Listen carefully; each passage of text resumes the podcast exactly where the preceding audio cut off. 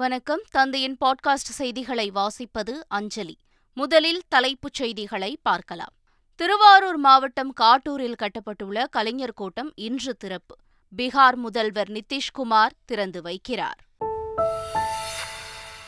தமிழகத்திற்குள் CBI விசாரணைக்கான முன் அனுமதி நடைமுறையை திரும்பப் பெறும் அரசாணை அரசிதழில் வெளியிட்டது தமிழ்நாடு அரசு. சென்னை, திருவள்ளூர், காஞ்சிபுரம், செங்கல்பட்டு உள்ளிட்ட மாவட்டங்களில் பரவலாக பெய்து வரும் மழை. அடுத்த 3 நாட்களுக்கு மழை நீடிக்கும் என வானிலை ஆய்வு மையம் தகவல். தமிழகத்தில் வரும் 29ஆம் தேதி பக்ரீத் பண்டிகை. தலைமை காஜி சலாவுதீன் முகமது அயூப் அறிவிப்பு. கடலுக்குள் இருக்கும் டைட்டானிக் கப்பலின் இடிபாடுகளை பார்ப்பதற்காக சென்ற சுற்றுலா நீர்மூழ்கி கப்பல் மாயம். சுற்றுலா கப்பலில் பயணம் செய்தவர்களை தேடும் பணி தீவிரம். டிஎன்பிஎல் தொடரின் 9வது லீக் போட்டியில் கோவை அணி வெற்றி. 8 விக்கெட்டுகள் வித்தியாசத்தில் சேப்பாக் அணியை வீழ்த்தியது. இனி விரிவான செய்திகள். திருவாரூர் மாவட்டம் காட்டூரில் கட்டப்பட்டுள்ள கலைஞர் கோட்டத்தை பீகார் முதலமைச்சர் நிதிஷ்குமார் இன்று திறந்து வைக்கிறார். தேர் போன்ற வடிவில் அமைக்கப்பட்டுள்ள கோட்டத்தில் கருணாநிதியின் பொது வாழ்வை சித்தரிக்கும் அருங்காட்சியகம், நூலகம், திருமண மண்டபங்கள் ஆகியவையும் அமைக்கப்பட்டுள்ளன. இதன் திறப்பு விழா நிகழ்ச்சி இன்று நடைபெறுகிறது. சென்னையின் பல்வேறு பகுதிகளில் இடி மின்னலுடன் பெய்த மழையால் சாலைகளில் தண்ணீர் பெருக்கெடுத்து ஓடியது. வங்கக்கடல் பகுதியில் நிலவும் வளிமண்டல மேலடுக்கு சுழற்சி காரணமாக சென்னை, திருவள்ளூர், காஞ்சிபுரம், செங்கல்பட்டு உள்ளிட்ட மாவட்டங்களில் பரவலாக மழை பெய்து வருகிறது. இந்த நிலையில் சென்னையின் பல்வேறு பகுதிகளில் நேற்று இரவு பகலாக கனமழை பெய்தது. இந்த மழையால் வெப்பம் தணிந்து குளிர்ச்சியான சூழல் நிலவியதால் மக்கள் மகிழ்ச்சி அடைந்தனர். தமிழக அரசு எடுத்த முன்னெச்சரிக்கை நடவடிக்கையால் சென்னையின் பல்வேறு பகுதிகளில் தண்ணீர் தேங்கவில்லை என்று அமைச்சர் சேகர்பாபு தெரிவித்துள்ளார். சென்னை சென்ட்ரலில் உள்ள ரிப்பன் மாளிகையில் தென்மேற்கு பருவமழை முன்னெச்சரிக்கை ஏற்பாடுகள் குறித்து அதிகாரிகளுடன் ஆலோசனை மேற்கொண்டார்.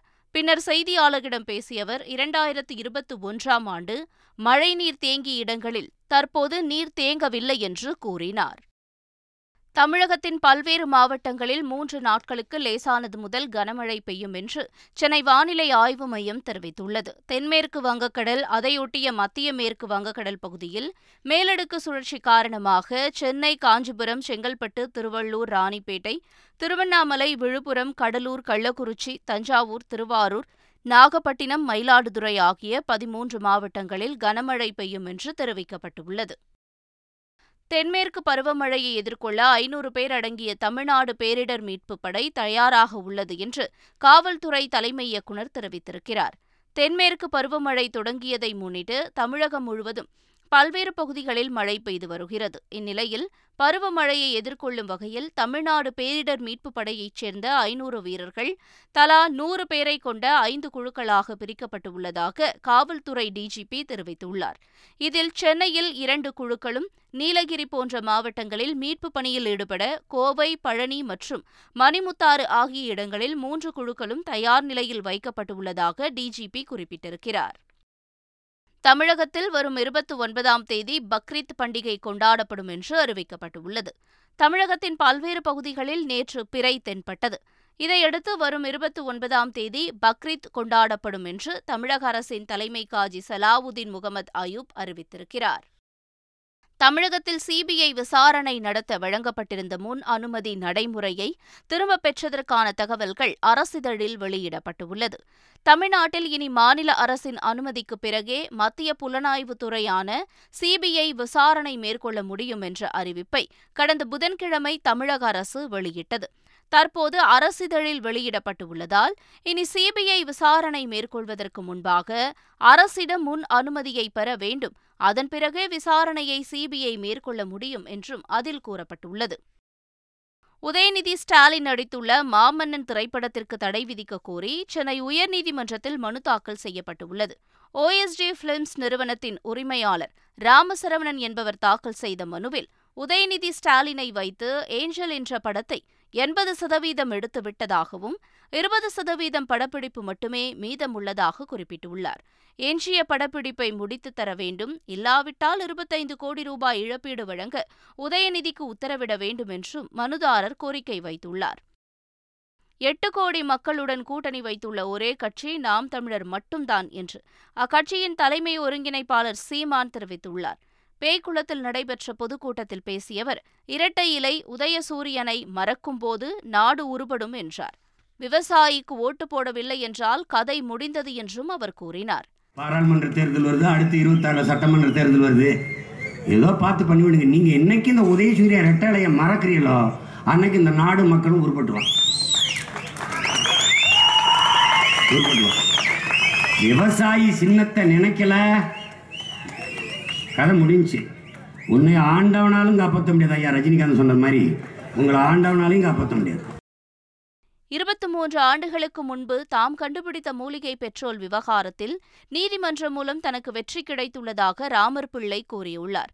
சென்னையில் செய்தியாளர்களிடம் பேசிய அவர், மூலிகை பெட்ரோல் தயாரிப்புக்கான செய்முறை விளக்கத்தை பொதுவெளியில் மீண்டும் செய்து காண்பிக்க தயாராக இருப்பதாக தெரிவித்தார்.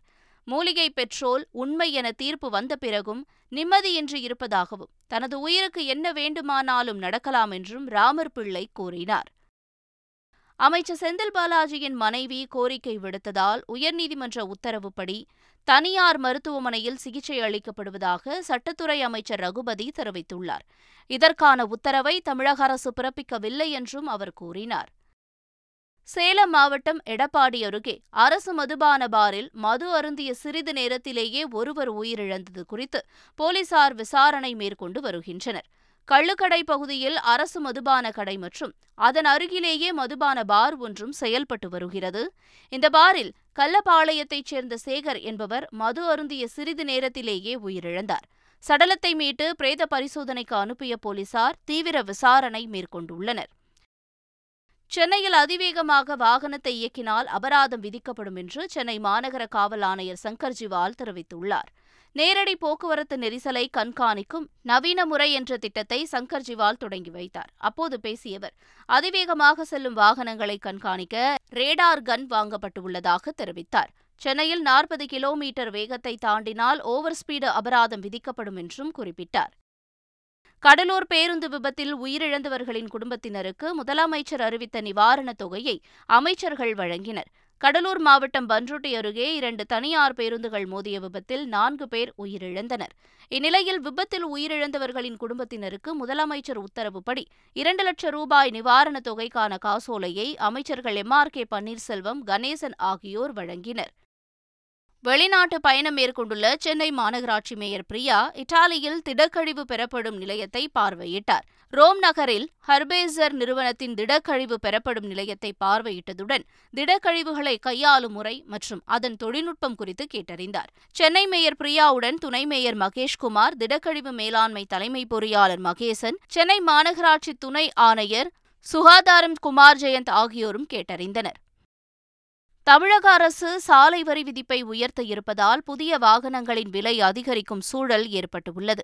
நடப்பு நிதியாண்டில் தமிழக அரசு சாலை போக்குவரத்து வரியை உயர்த்த இருப்பதாக தகவல்கள் வெளியாகியுள்ளது. அதாவது 1 லட்சம் ரூபாய் வரையிலான வாகனங்களுக்கு 10% வரியும், 1 லட்சம் ரூபாய் அதிகமான வாகனங்களுக்கு 12% வரியும் விதிக்கப்பட உள்ளது. இதனால் இருசக்கர வாகனங்களின் விலை குறைந்தது 10,000 முதல் 15,000 வரையிலும், 4 சக்கர வாகனங்களின் விலை குறைந்தபட்சம் 50,000 வரையிலும் உயரும் நிலை ஏற்பட்டுள்ளது. கோவை போலாம்பட்டி காப்புக்காடு பகுதியில் உள்ள சாடிவயலில் புதிய யானைகள் முகாம் அமைக்க 8 கோடி ரூபாய் ஒதுக்கீடு செய்து தமிழக அரசு அரசாணை வெளியிட்டுள்ளது. 2012ஆம் ஆண்டு முதல் தற்காலிக யானைகள் முகாமாக ஏற்கனவே செயல்பட்டு வரும் சாடிவயலில் புதிய யானைகள் முகாம் அமைப்பதாக முதலமைச்சர் மு. க. ஸ்டாலின் மார்ச் 15ஆம் தேதி அறிவிப்பு வெளியிட்டார். இந்த அறிவிப்பின்படி இந்த ஆணை வெளியிடப்பட்டுள்ளது. சென்னை மேடவாக்கத்தில் மெட்ரோ ரயில்வே பணிக்கான கிரேன் திருட்டில் ஈடுபட்ட 3 பேரை சிசிடிவி உதவியால் போலீசார் ஆந்திராவில் கைது செய்தனர். மேடவாக்கம் கூட்டுரோடு அருகே சாலையோரம் நிறுத்தி வைத்த கிரேன் திடீரென மாயமானது. இதுகுறித்து பள்ளிக்கரணை காவல் நிலையத்தில் புகார் அளிக்கப்பட்டது. விசாரணையில் திருடப்பட்ட கிரேன் ஆந்திர மாநிலம் கடப்பாவிற்கு கொண்டு சென்றதை கண்டுபிடித்து போலீசார் அதனை மீட்டனர். கிரேனை திருடிய 3 பேரை போலீசார் கைது செய்தனர். சிலம்பரசன், தனுஷ், விஜய் சேதுபதி உள்ளிட்டோர் மீது தயாரிப்பாளர் சங்கம் விரைவில் ரெட் கார்டு விதிக்கலாம் என்ற தகவல்கள் வெளியாகியுள்ளன. சென்னையில் நடைபெற்ற தயாரிப்பாளர்கள் சங்க பொதுக்கூட்டத்தில் தயாரிப்பாளர்களுக்கு சரியாக ஒத்துழைப்பு வழங்காத நடிகர்கள் மீது கடும் நடவடிக்கை எடுக்க தீர்மானம் நிறைவேற்றப்பட்டுள்ளது. அதன்படி விஜய் சேதுபதி, தனுஷ், சிலம்பரசன், விஷால், SJ சூர்யா உள்ளிட்டோர் மீது புகார் அளிக்கப்பட்டுள்ளது. இவர்கள் 5 பேரும் உரிய விளக்கம் அளிக்காவிட்டால் அவர்கள் மீது தடை விதிக்கும் வகையில் தயாரிப்பாளர் சங்கம் ரெட் கார்டு வழங்க முடிவு செய்துள்ளதாக கூறப்படுகிறது. விஜய் அரசியலுக்கு வருவது அவரது விருப்பமாக இருந்தாலும் அரசியல் அவரை தேர்ந்தெடுக்கிறதா என்பதுதான் முக்கியம் என்று வைரமுத்து கருத்து தெரிவித்துள்ளார். நாகை மாவட்டம் திருக்குவளையில் செய்தியாளர்களிடம் பேசிய அவர், யார் வேண்டுமானாலும் அரசியலுக்கு வரலாம் என்றார். ஆனால் அரசியல் அவர்களை தேர்வு செய்கிறதா என்பதே முக்கியம் என்றும், விஜய் அரசியல் பிரவேசம் கனியாகுமா என்பதை காலம் சொல்லும் என்றும் அவர் குறிப்பிட்டுள்ளார். அரசியலுக்கு வர சமூக அக்கறையும் லட்சியமும் முக்கியம் என்றும் வைரமுத்து குறிப்பிட்டார். யார் வேண்டுமானாலும் அரசியலுக்கு வரலாம், அரசியலை அவர்கள் தேர்ந்தெடுக்கலாம் உரிமை உண்டு, அரசியல் அவர்களை தேர்ந்தெடுக்கிறதா என்பதுதான் முக்கியம். புதுச்சேரியில் படிப்பை தொடர முடியாத இடைநின்ற மாணவர்களை கண்டறிந்து அவர்களை பள்ளிக்கு வர ஊக்கப்படுத்த வேண்டும் என்று துணைநிலை ஆளுநர் தமிழிசை சவுந்தரராஜன் அறிவுறுத்தியுள்ளார். புதுச்சேரியில் நடைபெற்ற கல்வித்துறை ஆலோசனைக் கூட்டத்தில் பங்கேற்ற அவர், மாதத்திற்கு 1 நாள் நோ பேக் டே கடைபிடித்து அந்த நாளில் கைவேலை, கலை, விளையாட்டு போன்றவற்றுக்கு முக்கியத்துவம் அளிக்க வேண்டும் என்று அறிவுறுத்தினார். கேரளாவில் காய்ச்சலால் மருத்துவமனையில் அனுமதிக்கப்பட்டிருந்த 13 வயது சிறுவன் சிகிச்சை பலனின்றி உயிரிழந்துள்ளார். அம்மாநிலத்தில் தினமும் 10,000-க்கும் அதிகமானோர் காய்ச்சலால் பாதிக்கப்பட்டு அரசு மருத்துவமனைகளில் சிகிச்சைக்காக அனுமதிக்கப்பட்டு வருகின்றனர். குட்டிபுரம் புளியம்பட்டையைச் சேர்ந்த கோகுல்தாஸ் என்ற சிறுவன் காய்ச்சலால் மருத்துவமனையில் அனுமதிக்கப்பட்டிருந்த நிலையில் சிகிச்சை பலனின்றி உயிரிழந்தார். காய்ச்சல் தொற்றால் உயிரிழப்பு ஏற்பட்டதா, எந்த வகையான காய்ச்சல் என்பது குறித்து ஆய்வு செய்ய பிரேத பரிசோதனை நடத்த சுகாதாரத்துறையினர் முடிவு செய்துள்ளனர். மதக்கலவரங்களில் கொலை செய்யப்பட்ட 6 சிறுபான்மை பிரிவைச் சேர்ந்த குடும்பங்களுக்கு தலா 25 லட்சம் நிவாரண நிதியை கர்நாடக முதல்வர் சித்தராமையா வழங்கினார். அப்போது பேசிய அவர், இந்துத்துவ அமைப்பைச் சேர்ந்தவர்கள் கொலை செய்யப்பட்டால் அவர்களுக்கு மட்டும் நிவாரணம் வழங்கி பாஜக அரசு பாகுபாட்டுடன் செயல்பட்டதாக குற்றம் சாட்டினார். மத கலவரங்களில் உயிரிழந்த முஸ்லிம் மற்றும் இதர குடும்பங்களுக்கும் நிதி வழங்கும் பலமுறை சட்டமன்றத்தில் வலியுறுத்தியும் அதனை பாஜக அரசு செய்யவில்லை என்றும் குற்றம் சாட்டினார். பைடனின் அழைப்பை ஏற்று பிரதமர் மோடி அமெரிக்கா செல்வதாக வெளியுறவுத்துறை செயலாளர் வினய் குவாட்ரா தெரிவித்துள்ளார்.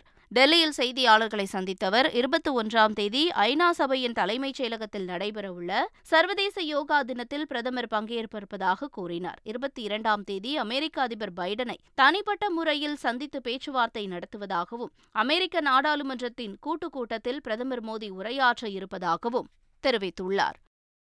டைட்டானிக் கப்பலின் இடிபாடுகளை பார்வையிடுவதற்காக சுற்றுலா பயணம் மேற்கொண்ட நீர்மூழ்கி கப்பல் தென்கிழக்கு கனடா கடற்கரையில் காணாமல் போனதாக கப்பலை இயக்கும் தனியார் நிறுவனம் தெரிவித்துள்ளது. 1912ஆம் ஆண்டு டைட்டானிக் என்ற சொகுசு கப்பல் அட்லாண்டிக் கடலில் பனிமலையில் மோதி விபத்திற்குள்ளாகி மூழ்கியது. இந்நிலையில் டைட்டானிக் கப்பல் மூழ்கிய இடத்தை பார்வையிட சுற்றுலா பயணிகளை அழைத்து சென்ற நீர்மூழ்கி கப்பல் மாயமாகியுள்ளது. இதனை தேடும் பணிகள் தீவிரப்படுத்தப்பட்டுள்ளன. நீர்மூழ்கி கப்பலில் எத்தனை சுற்றுலா பயணிகள் சென்றனர் என்பது குறித்த தகவல்கள் வெளியாகவில்லை. TNPL தொடரின் 9வது லீக் போட்டியில் 8 விக்கெட்டுகள் வித்தியாசத்தில் சேப்பாக் சூப்பர் கில்லீஸை கோவை அணி வீழ்த்தியது. திண்டுக்கல் மாவட்டம் NBR கல்லூரி மைதானத்தில் நடைபெற்ற இப்போட்டியில் டாஸ் வென்ற லைகா கோவை கிங்ஸ் அணி பந்துவீச்சை தேர்வு செய்தது. அதன்படி முதலில் களமிறங்கிய சென்னை சேப்பாக் அணி 20 ஓவர்கள் முடிவில் 8 விக்கெட்டுகள் இழப்பிற்கு 126 ரன்கள் எடுத்தது. பின்னர் களமிறங்கிய கோவை அணி 16.3 ஓவர்களில் 2 விக்கெட்டுகள் இழப்பிற்கு 128 ரன்கள் எடுத்து 8 விக்கெட்டுகள் வித்தியாசத்தில் வெற்றி பெற்றது. மீண்டும் தலைப்புச் செய்திகள். திருவாரூர் மாவட்டம் காட்டூரில் கட்டப்பட்டுள்ள கலைஞர் கோட்டம் இன்று திறப்பு. பீகார் முதல்வர் நிதிஷ்குமார் திறந்து வைக்கிறார். தமிழகத்திற்குள் CBI விசாரணைக்கான முன் அனுமதி நடைமுறையை திரும்பப் பெறும் அரசாணை அரசிதழில் வெளியிட்டது தமிழ்நாடு அரசு. சென்னை, திருவள்ளூர், காஞ்சிபுரம், செங்கல்பட்டு உள்ளிட்ட மாவட்டங்களில் பரவலாக பெய்து வரும் மழை. அடுத்த 3 நாட்களுக்கு மழை நீடிக்கும் என வானிலை ஆய்வு மையம் தகவல். தமிழகத்தில் வரும் 29ஆம் தேதி பக்ரீத் பண்டிகை. தலைமை காஜி சலாவுதீன் முகமது அயூப் அறிவிப்பு. கடலுக்குள் இருக்கும் டைட்டானிக் கப்பலின் இடிபாடுகளை பார்ப்பதற்காக சென்ற சுற்றுலா நீர்மூழ்கி கப்பல் மாயம். சுற்றுலா கப்பலில் பயணம் செய்தவர்களை தேடும் பணி தீவிரம். டிஎன்பிஎல் தொடரின் 9வது லீக் போட்டியில் கோவை அணி வெற்றி. 8 விக்கெட்டுகள் வித்தியாசத்தில் சேப்பாக் அணியை வீழ்த்தியது. இத்துடன் செய்திகள் நிறைவடைகின்றன. வணக்கம்.